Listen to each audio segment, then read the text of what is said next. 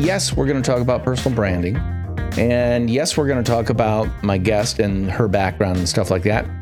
But we're also going to be talking about a pretty difficult topic, which I think you'll find really interesting and hopefully applicable to your life or to the life of someone you love. And have I teased this enough? I think I have. So it's time for me to introduce you to my guest tonight, Mandy Capehart. And there she is. Welcome Hi. to the Nonfiction Hi, Brand DP. Podcast. How are you? Oh, thank you so much for having me. It's a pleasure.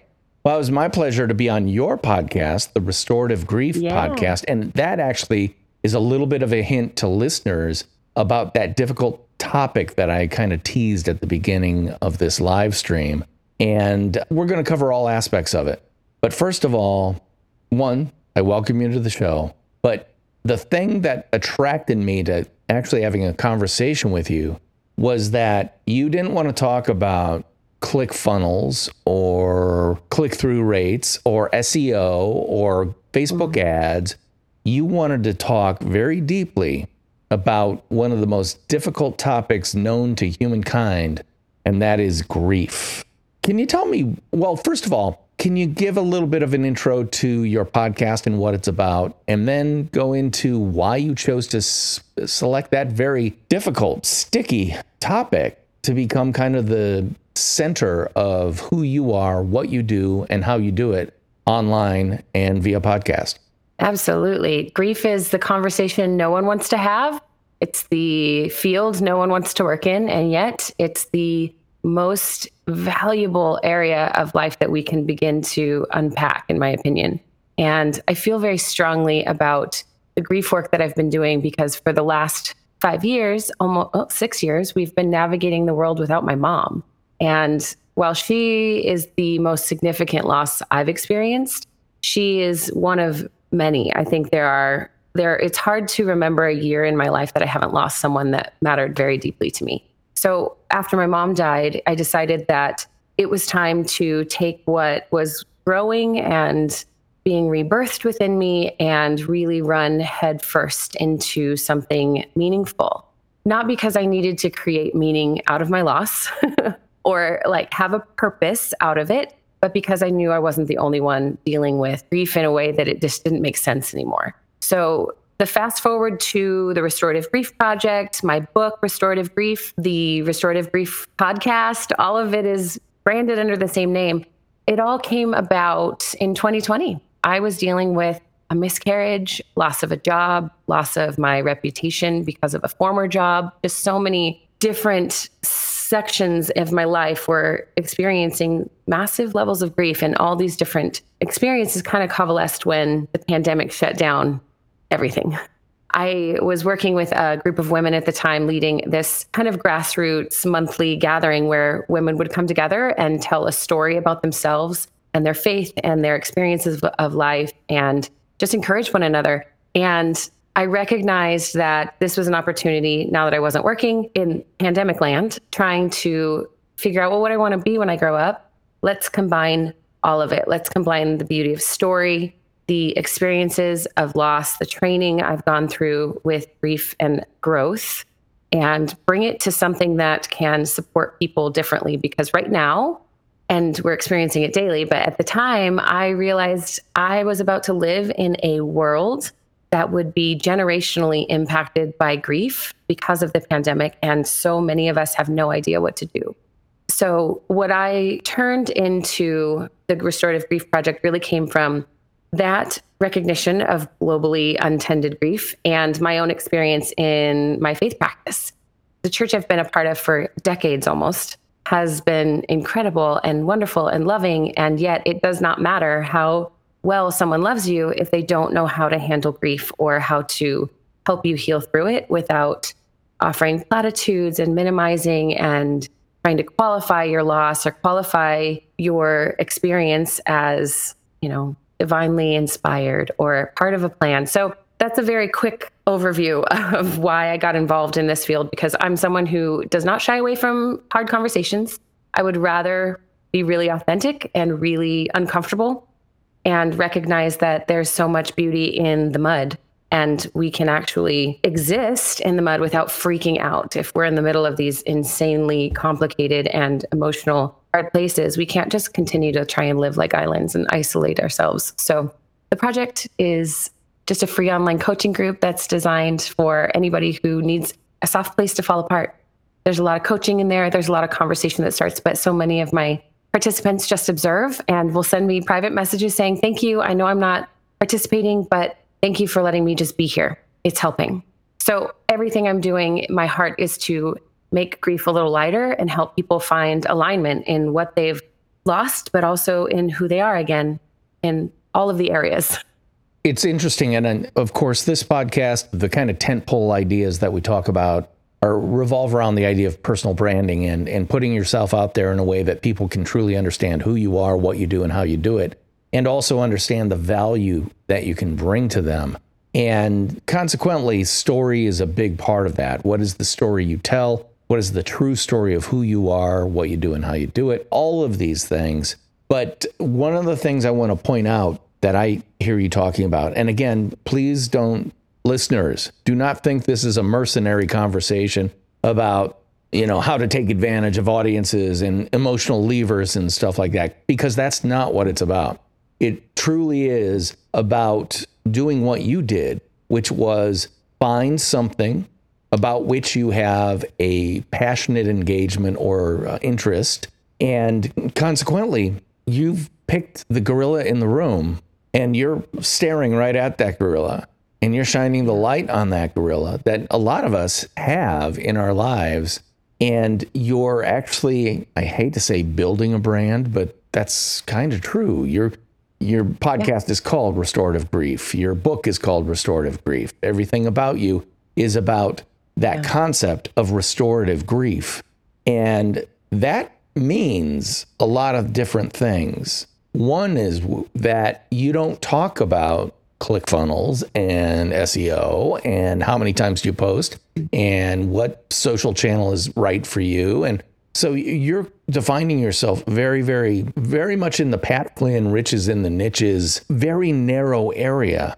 And if listeners need an example of someone who's done that incredibly successfully for themselves, and you and I have talked about this on your podcast, all you have to do is look at Brene Brown, who yeah, who literally did the science, the social science groundwork on concepts revolving around shame and vulnerability.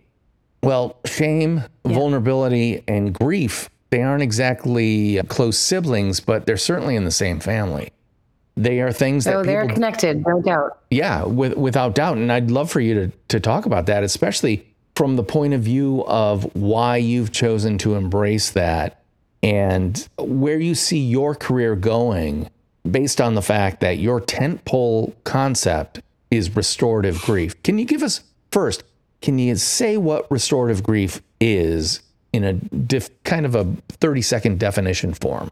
Yeah. What the heck does that mean? Yeah, absolutely. So, my perspective of grief is that it's the other side of life. It's two sides of the same coin. It flips for all of us.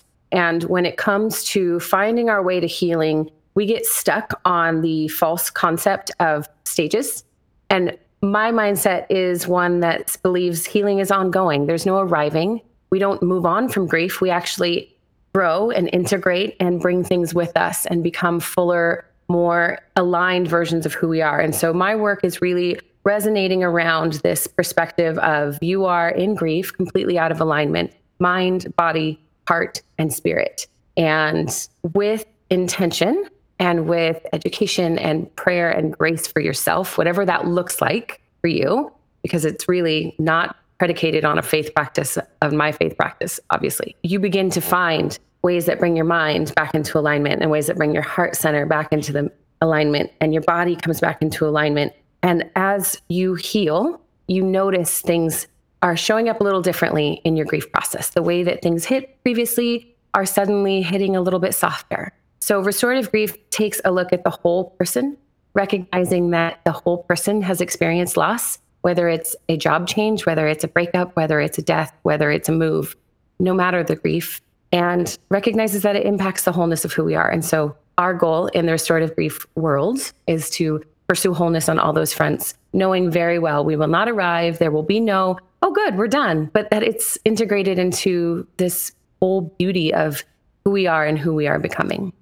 Well, I think that's really interesting because a lot of people are probably familiar with Helen Kubler Ross's stages of grief. And I think you alluded to them. You know, the idea that, you know, there's bargaining and acceptance and, you know, yeah. all that stuff. And I think that framework was helpful. And it certainly put Helen Kubler Ross on the map, so much so that a very lay psychologist, um, and, you know, my psychology training was Psych 101 in college, right? But I know who Helen Kubler Ross is. She put herself on the map in terms of who she was and what value she brought to people.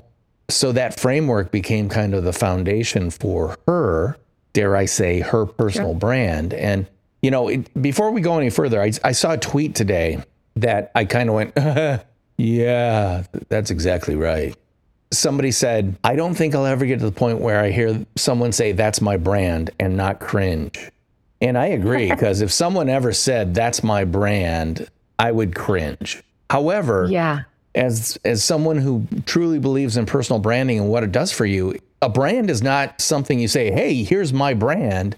It is, here is everything about me packaged so you can understand who I am, what I do, and how I do it in a way that makes it easy for you to engage with me appropriately or pass me off yeah. to others who might need my services, my whatever I have to bring to the table. So this is my way of saying uh, Helen Kubler Ross looked the gorilla in the face and gave it a framework. Brene Brown looks the gorilla in the face and gave it a framework. I think you're doing the same thing. And I think it's it's mm. really smart, especially the implied upside of restorative grief. It's one, own the grief, yeah. take the grief, deal with the grief, understand it's never going away, but you can restore yourself from it. And again, I don't want to make this all about everything that you're talking about when it comes to grief, but I, I can't talk to you about your personal brand without really delving into what that means. So let's look at restorative what does that actually mean in your, you know, framework, if you want to call it that? It actually goes back to Kubler Ross's original model. So she worked with, and well, David Kessler was another one that took her model, worked with her, and brought it forward. And those original five stages were developed out of her work with terminally ill patients. She observed what they were experiencing and recognized these five steps as really what almost every one of them at some point, knowing they went back and forth, but eventually arrived on acceptance that they were terminal and that they weren't going to survive their illness. Kessler, over the years, has done a ton of work in the grief world and has been a very loud voice for this for everyone that's grieving, which is wonderful. And when I decided to write my book, I actually built it on this 31 day go as slowly as you want to guidebook, if you will, based on the five stages. But my perspective and where restoration comes from has always been predicated that there is a sixth step. We are surviving, we are living beyond whatever the loss is that we are experiencing that's happening to us. And there has to be more than just, okay, I accept that that's gone, I accept that that's ended, and now I'm moving on.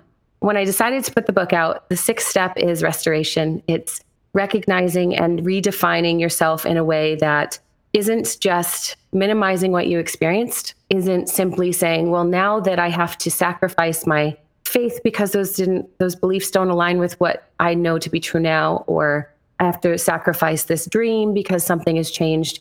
It's actually looking more intentionally at the fact that you lost a sense of self when you experience that grief event as well. We have secondary losses in ourselves that we don't always recognize.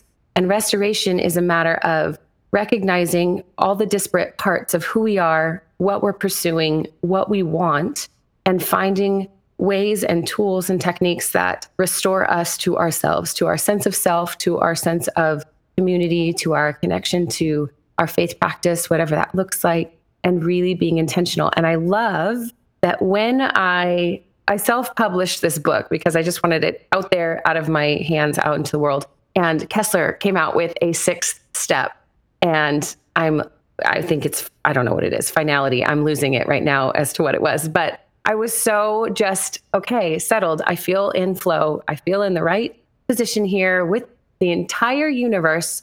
coming together and saying, I'm on the right path, that there is more. And we know that there's more, but when all the experts are telling you this is it, this is the steps, these are the this is the path you need to walk down to heal, and then it doesn't work or doesn't apply, it becomes wildly discouraging. And so many people just give up. They just stop deciding to pay attention to their grief or become intentional about it. And that's really where restorative grief gets to say, well, actually, you don't have to be actively grieving your entire life, but you do have to be intentional as you go through it. And as it comes up to you, you don't have to be a fish just tossed around in the ocean. You can be the rock that the ocean waves crash onto and then retreat from. There are a couple things I want to talk about. I want to go back to when you were talking about everything being in alignment. One, mm-hmm. longtime listeners to this podcast will know I love that word, alignment. It is literally making sure that you are fully aligned as an individual, not only internally, spiritually, but also externally in terms of how you engage with people, where you engage with them, what you promise them in terms of value, what you deliver. All those things need to be aligned. So I love that. The other thing is the restorative part, because I hate to say it, but I think it's a, a brilliant graft on to the five stages because the last stage of Helen Kubler Ross's was acceptance, right? You go right. through it and finally you accept it. Now, to me, you accept it sounds like you get over it, you just move on. And the answer is, you know, without going into detail, we talked about it on your podcast. I've had some significant grief episodes in my life. You never get over it, it's never gone, it's always there.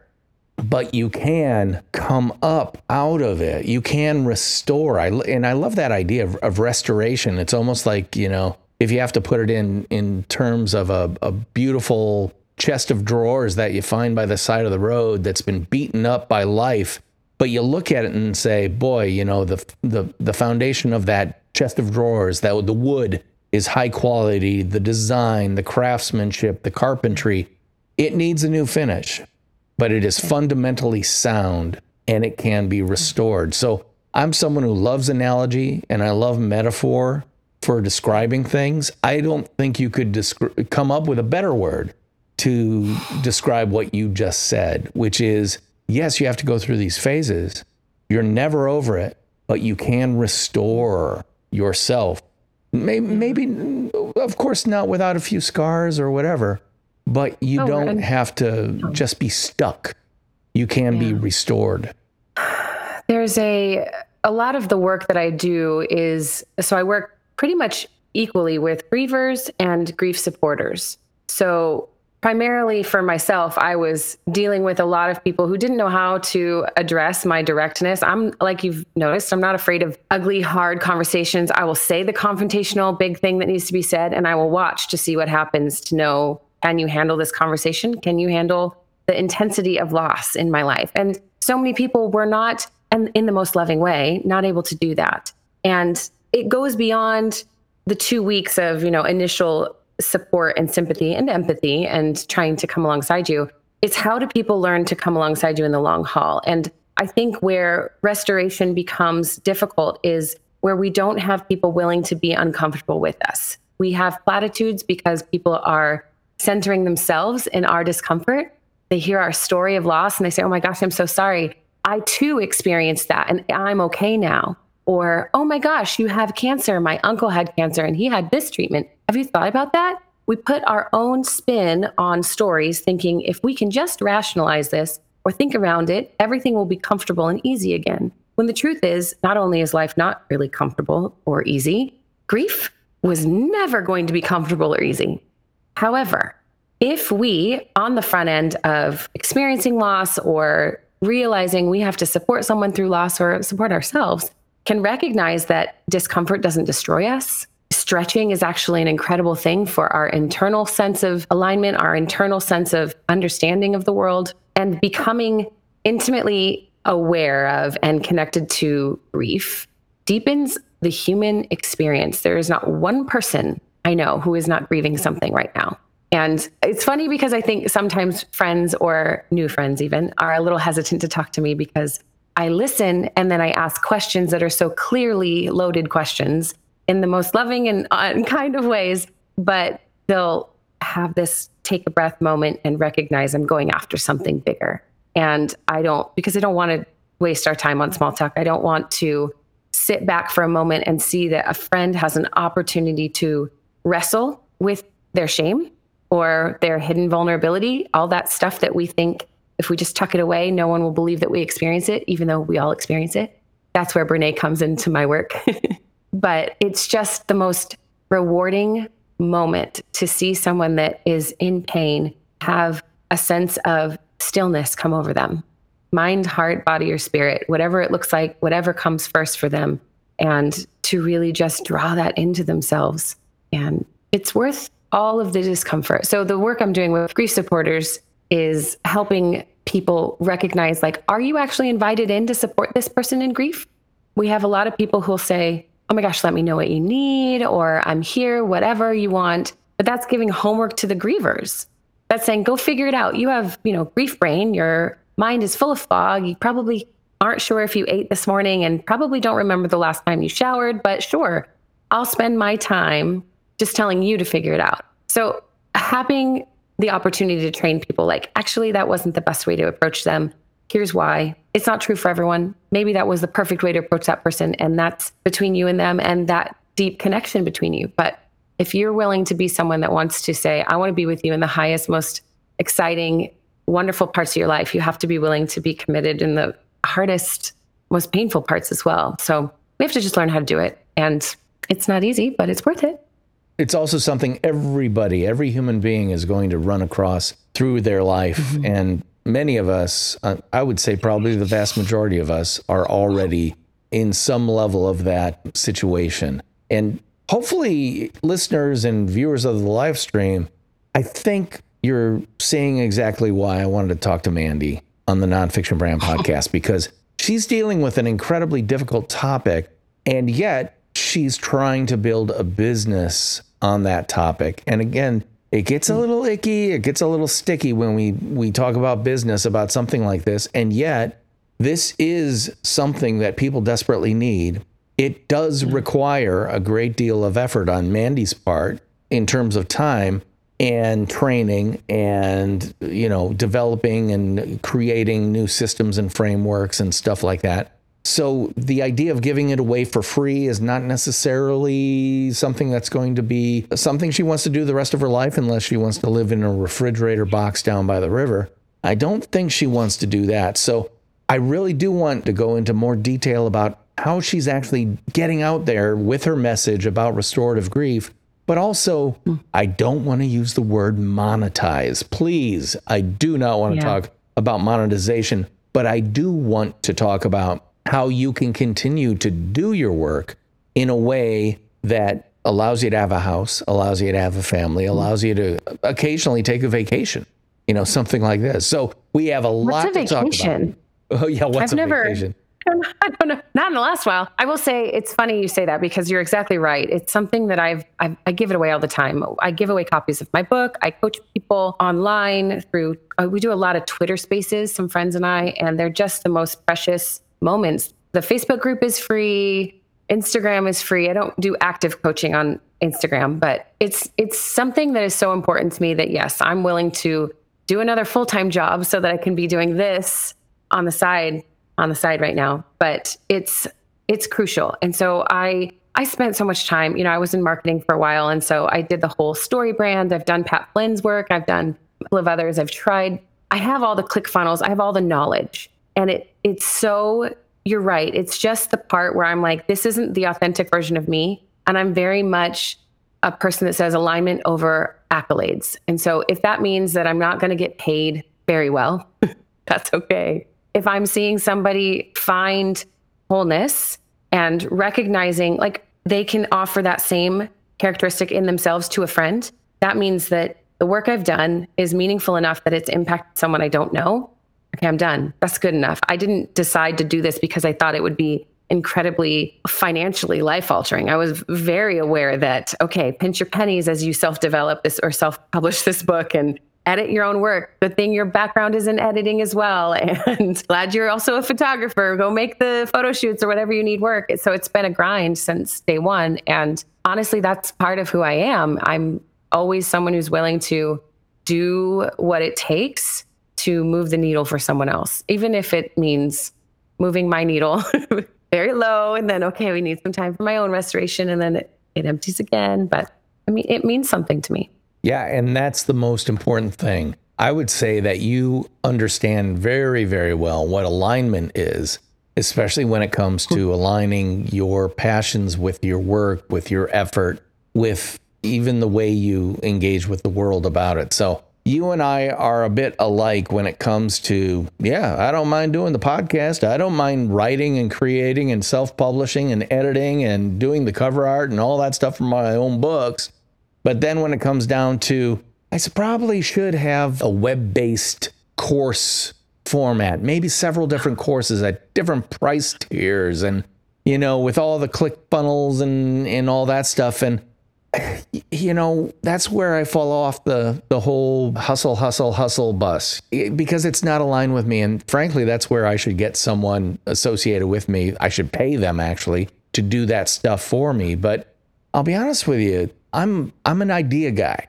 Big strategy, big ideas, and then let execution fall apart at the end because that's not what I do best. And frankly, I know that about myself. Are you the same way, or are you a little bit more put together than I am? You know, I go back and forth. So, depending on the atmosphere around me, because I'm in the similar boat, I've got six or seven course ideas mapped out.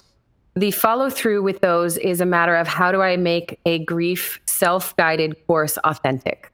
How do I actually create meaning here without just relying on my knowledge of gamification and points and rewarding? There's so little that can feel rewarding in the middle of a grief process for someone that the the one-on-one and the personal touch is really the big part of it. So I've got all these great ideas and I don't have the time necessarily to follow through on them, but I also don't necessarily have the income from the book to pay someone else to do it. I'm I'm very much an idea person. I also love to just take the lead and run with it so my shortcoming really comes in from like of course i can do all of these things but should i be doing all of these things? Is this the best use of my time? Can i outsource this? Still create something that is authentic in line with who i want to be in line with what i want to put into the world and how i want people to feel when they engage with me?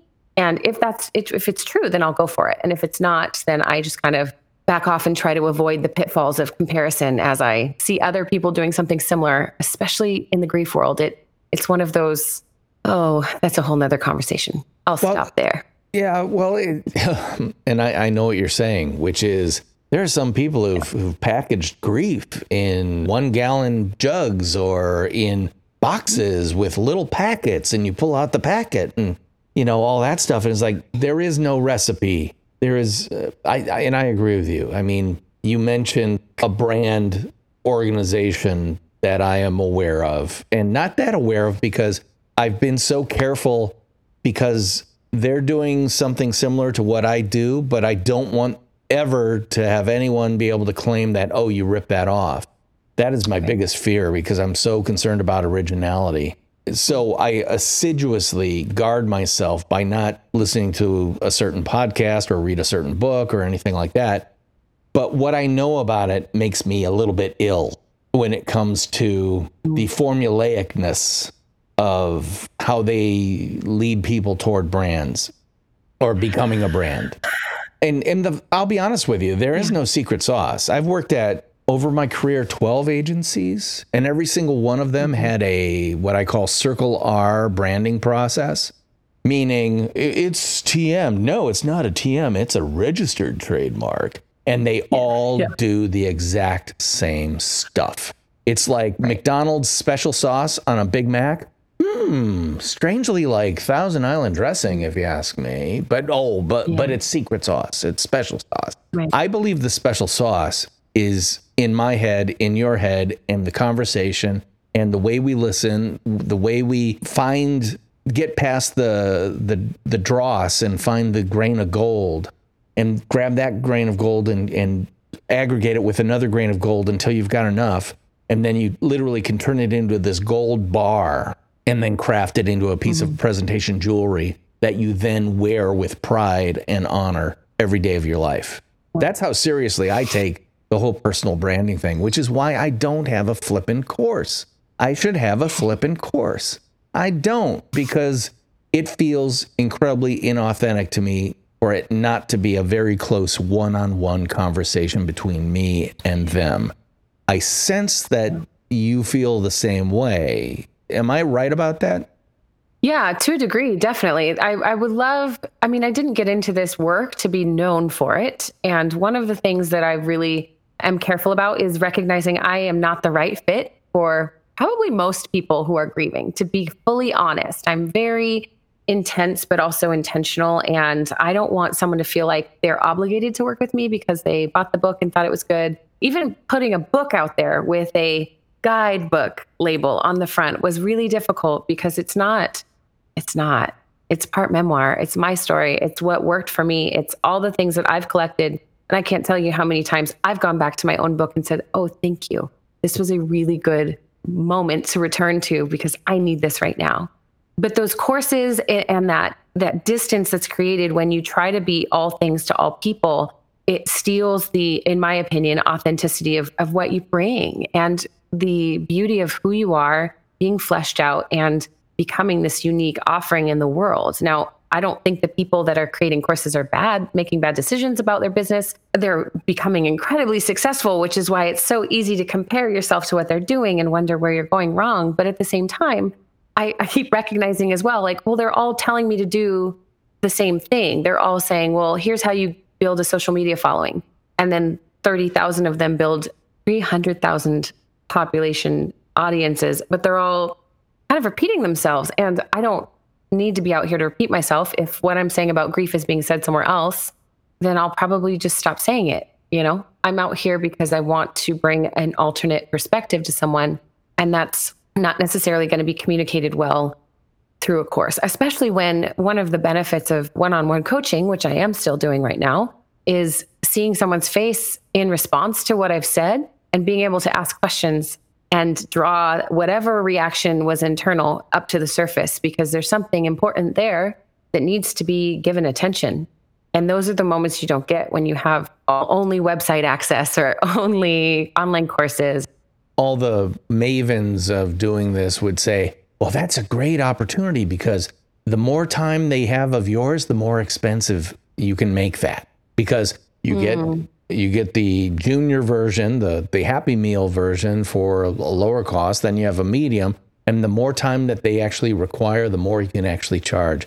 And I use the term mercenary a lot because, yeah, of course, you have to charge for certain things to be able to keep your lights on or feed your children and, and stuff like that. But does it have to be like some of the experts that we all see on social media all the time who are yeah. literally telling us about how much they make, you know, and I'm not talking about yeah. Pat Flynn's transparency and all that stuff because that's an admirable thing. He did that before he was making what he's making now. It's really interesting for yeah. those of us who follow him, but I can't even do that. You know, I, I would never want to do that. That's that's not aligned with who I am as a person Consequently, it's certainly not aligned with my personal brand. And it sounds like you've got a pretty good idea of who you are, what you do, and how you want to do it, and how you actually do it. And again, that word alignment comes out, and all of those things are aligned. Did you start out with that fully aligned in your head, or is it something you developed over time as you developed the whole restorative grief foundation for what you do? Okay, so yes, it's something I've always, it's someone I've always been. The book itself, the plan for the book came out of me in about 20 minutes.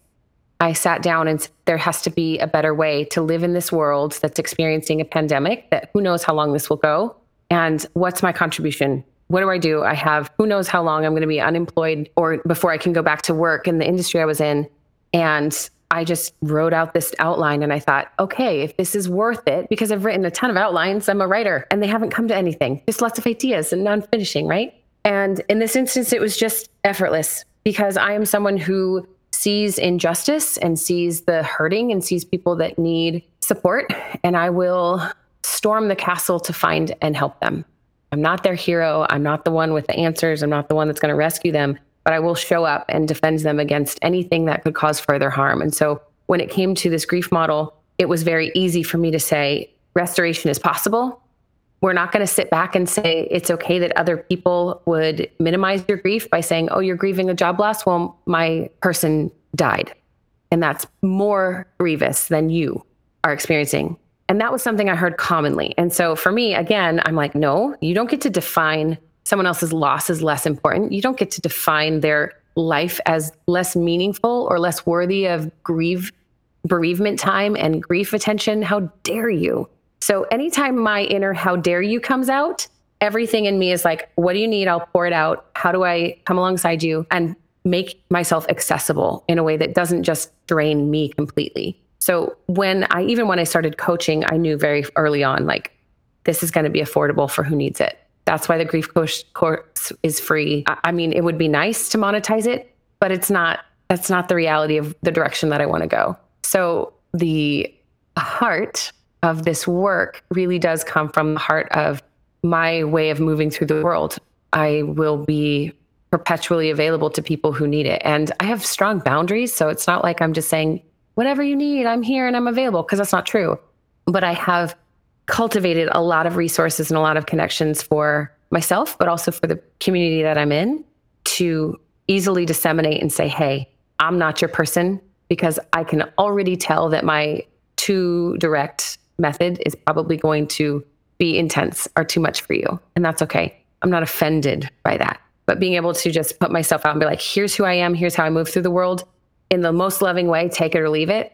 And I'm available if I if if I have availability, I'm in, you know? That's so key. You understand that you are not one size fits all.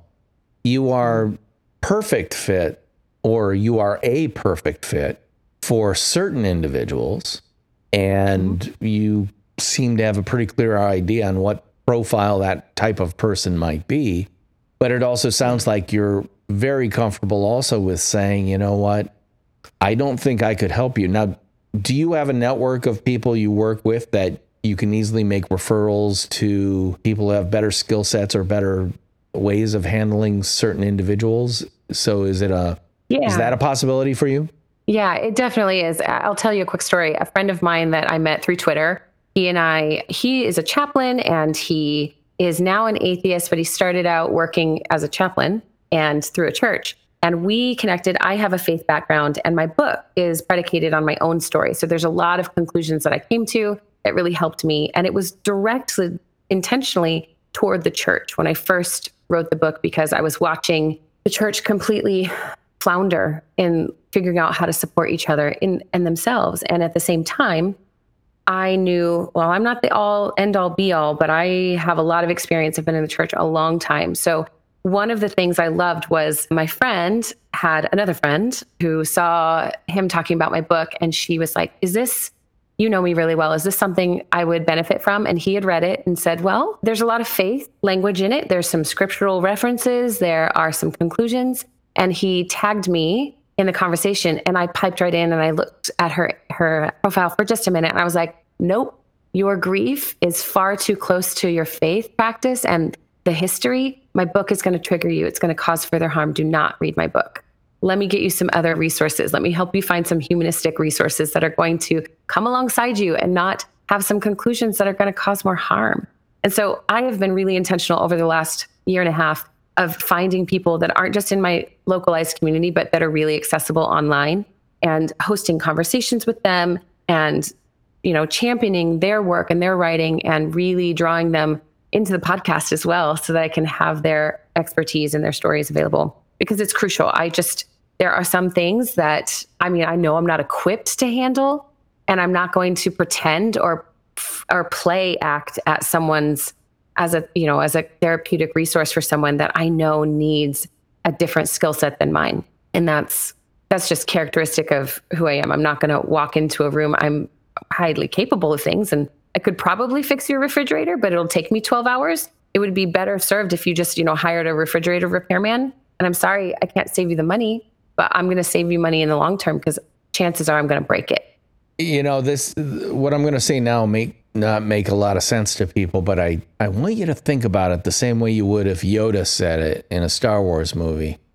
The best brands are humble. They are absolutely clear about who they are, what they do, and how they do it in a way that everyone understands that. But they also know what they don't do, what they can't do, what they won't do. And consequently, they don't encourage you to buy their product if it doesn't work for you. I always point to Apple because I'm a big Apple fan. And full disclosure, I even own some Apple stock. Yeah, that's how I feel about that company. And as arrogant as a lot of people think they are as a brand, I find them incredibly humble. They don't go in to so many different areas that people say they should. There is no yeah. full screen Apple TV, and, and there's the little Apple TV pucks, right? They went into there. Why isn't there a full screen, a 54 inch Apple TV TV? Why didn't they do that? The answer is, and they've said this themselves, we can't do it better than the people who are already doing it. We don't go into areas where we can't make things better, easier, more designed, more uh, user friendly, user uh, give it a better user experience. They don't go into those areas. Now, for those of us who really pay attention to the company, we're hearing a lot of noise about Apple maybe coming out with a car. Now, that means knowing that they know who they are, what they do, and how they do it, that car is going to be better designed, more user friendly. The experience is going to be extraordinary or else they won't do it.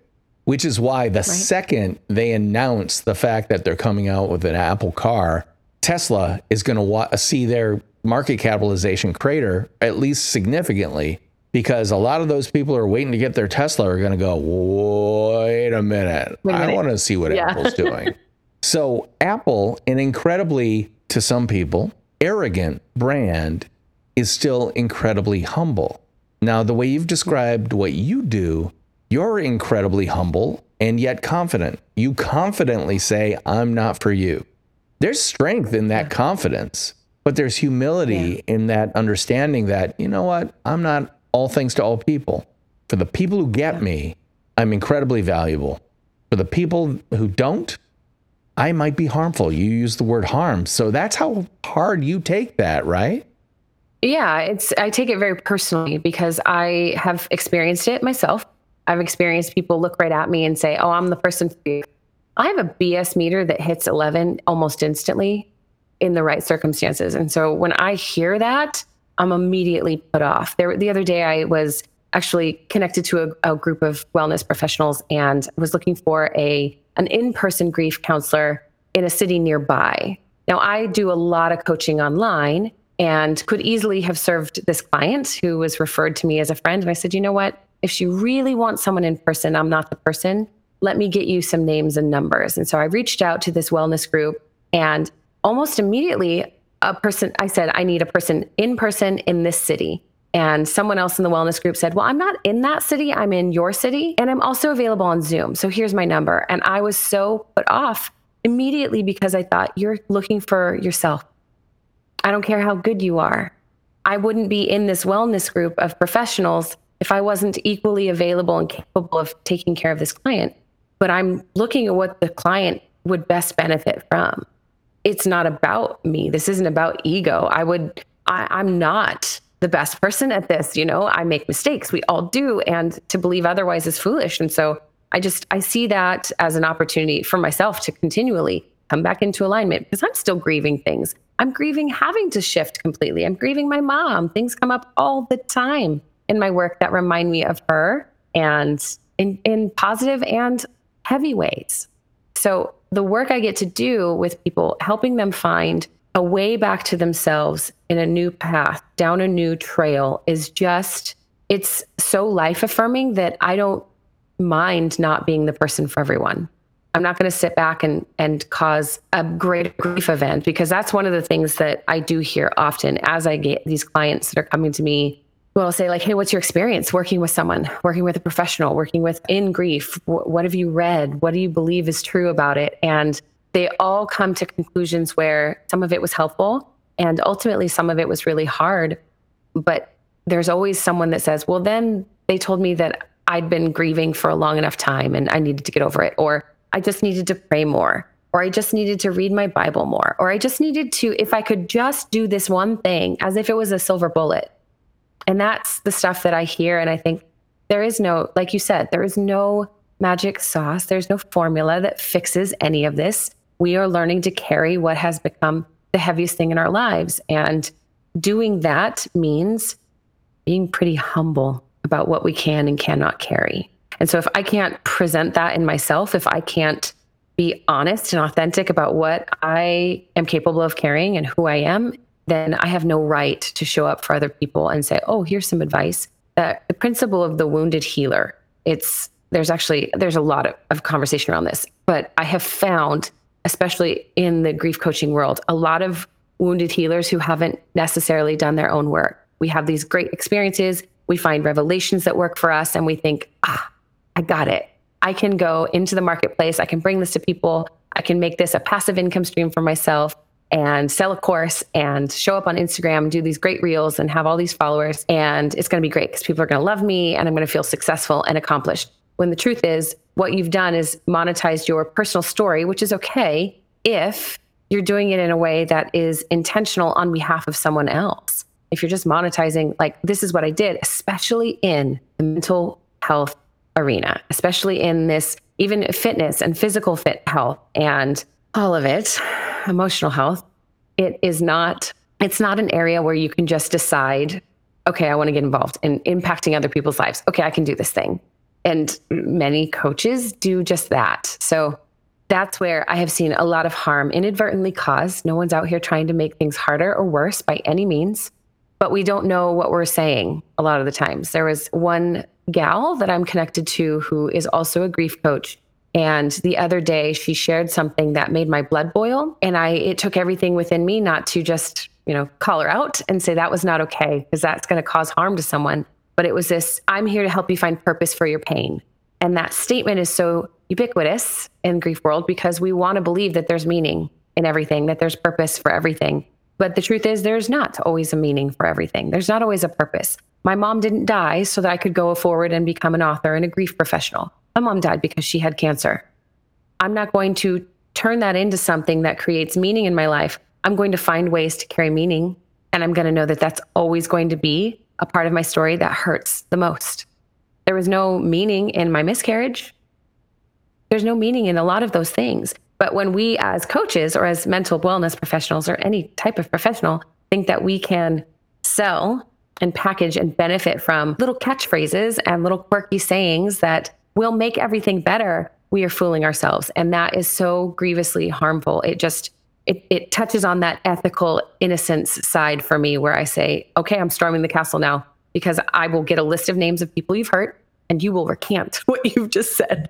It just, it riles me up so much that it puts me really back on my heels, honestly, and makes me question what I'm doing, checking back in with myself. Have I said something along those lines? Have I interjected in a way that could be harmful? Of course, the answer is yes, but am I doing it with intention am I saying things that I know have caused harm, or am I inadvertently moving through the world and then finding, oh, something I did was not helpful? I'm going to go reconcile as best I can or make it right as best I can. But yeah, mitigating harm and harm reduction in this is so valuable to me because that's, we're all chasing wholeness, we're all chasing healing. And some people are just struggling with how to present that without making it about themselves.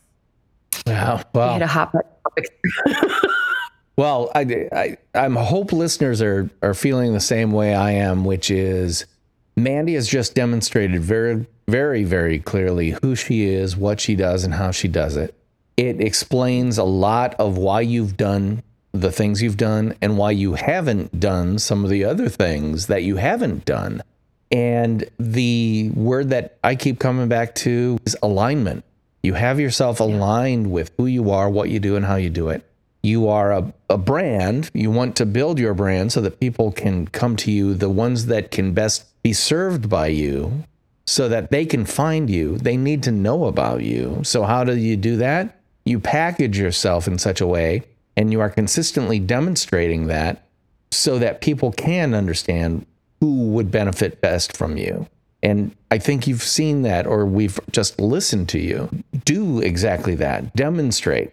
I love to say branding's about two things differentiation and demonstration. You've clearly differentiated yourself with this idea of restorative grief because it begs the conversation what does that actually mean?